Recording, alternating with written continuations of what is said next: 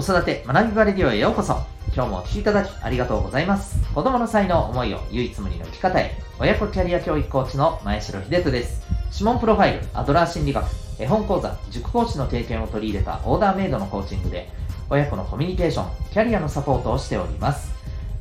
このチャンネルでは共働き子育て世代の方を応援したいそんな思いで子育てキャリアコミュニケーションに役立つ情報やメッセージを毎日配信しております。本日は第419回になります。考えられないほど成長するために必要なたった一つのことというテーマでお送りしていきたいと思います。またこの放送では本と挑戦のヒーロー希望戦士ダクシオンのヒーローズラボシンを応援出しております。ということで、えー、今日の本題に行きたいと思います、えー、考えられないほど成長するために必要なたった一つのこと。なんですけれども、えっ、ー、と、まあ、その前にですね、えもう今、日本はこの話題で持ちきりだと思うんですけど、えサッカーワールドカップ日本代表、ドイツに、えびっくりの逆転勝利で、はい、初戦を飾りました。いや、僕は、あのがっつりその時はですねお仕事をしててあの仕事をしながら見れるという状況でも全くなくですね、えー、まあ後からはい、あのダイジェストというかハイライトを見たような、ね、状況なんですけどいやでも本当にすごかったですよね。びっくり。うん。で一方でですよあの僕思ったんですけどこれ正直ですね僕だけじゃないと思うんですけど、まあ、僕も全然本当にサッカーそんな詳しい人間ではないので、えー、ど素人ですけどやっぱそんな目から見てもですね日本代表がサッカーで、あのー、ね、サッカー強豪国のこのヨーロッパの、ね、トップリーグを、ね、擁しているような、えー、国と、まあね、渡り合って勝利を収めることができるましてやこんなねワールドカップっていう大舞台で、えー、勝利することができるってまあ正直、いや、できなくはないよねっていうところまでもう来てる感覚なんですよね。どうですかね。本当にすごい勝利だとは思うんですけど、ね、ツイッターでもドーハの奇跡っていうね、言葉がトレンドに上がっていましたけれど、ま、奇跡、そこまでめちゃくちゃ奇跡かというと、ね、そこまででもないような感覚もあるんですよね。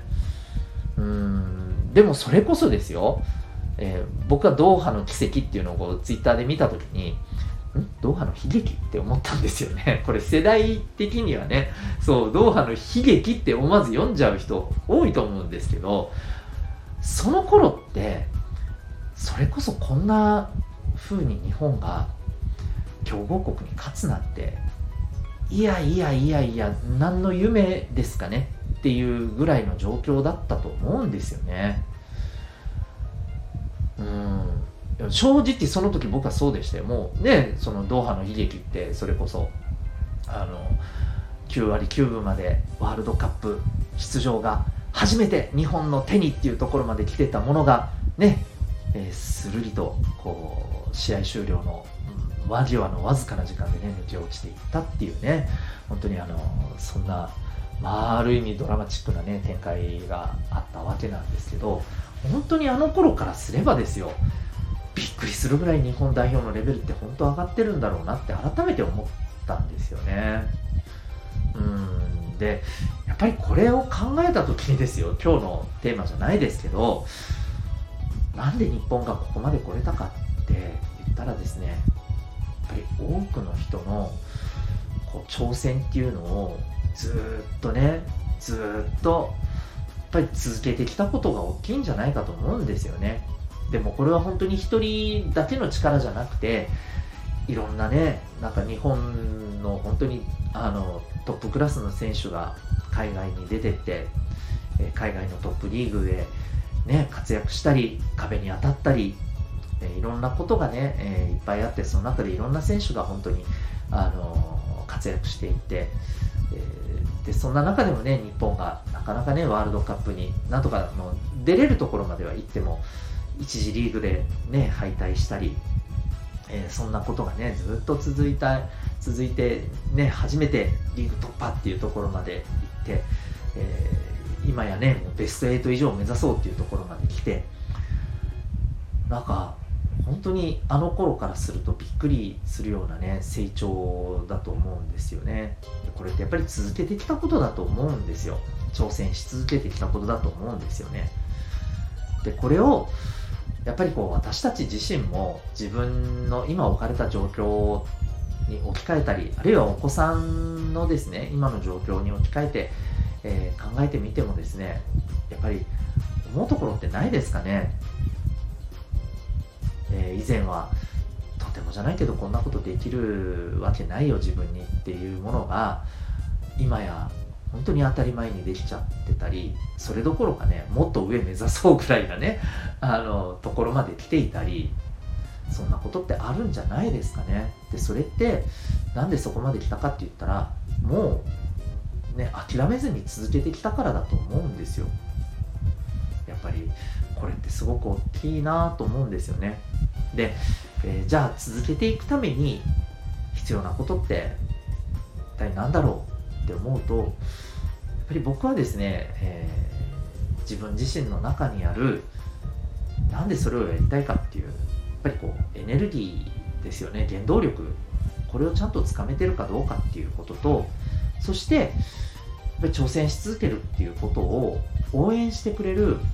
周りの存在があるっていうことだと思うんですよね。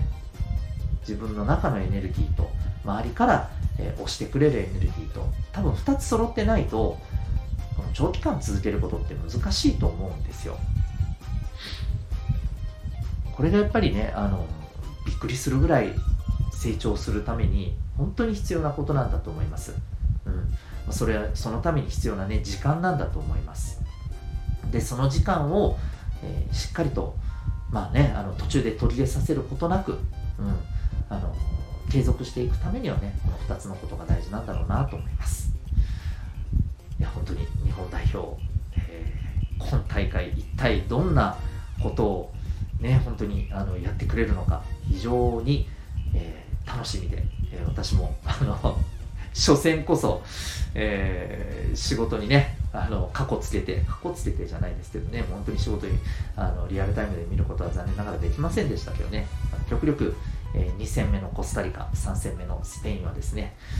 え時間かけ、時間空けてね、ちょっと見れたらなーなんて、応援できたらなーなんて思ったりしています。ということで、あの本当にね、こんなことからも私たち勇気いっぱいもらえるなと、ね、今挑戦してることを続けていきましょう。ということで、今日はですね、え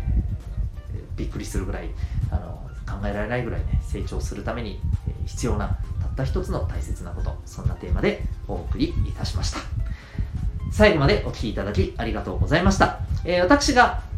えー、運営しておりますお父さんのためのオンラインサロンともいくパパの学び場というものがございます、えー、頑張ってるお父様を応援したいオンラインサロンでございます、えー、それから、えお子さんのですね、え持って生まれた特性を見るための指紋のプロファイル、えこちらの方も、え随時、え行っております、え指紋を分析することでですね科学的かつ簡単にこれ占いではなくですねはい科学的かつ簡単にですね、えお子さんの生まれ持った脳の特性傾向を知ることができます、えそれをもってお子さんのいわば成長のために必要な関わり方とかですねこういったところもねあの自然と見えてくることにつながります。まあ、そんな、あの、はい、様々なサポートをさせていただいております。え興味ある方はですね、えー、リンクがあの説明欄の方にありますので、そこからご覧になってみてください。それでは、えー、また次回の放送でお会いいたしましょう。学び大きい一日を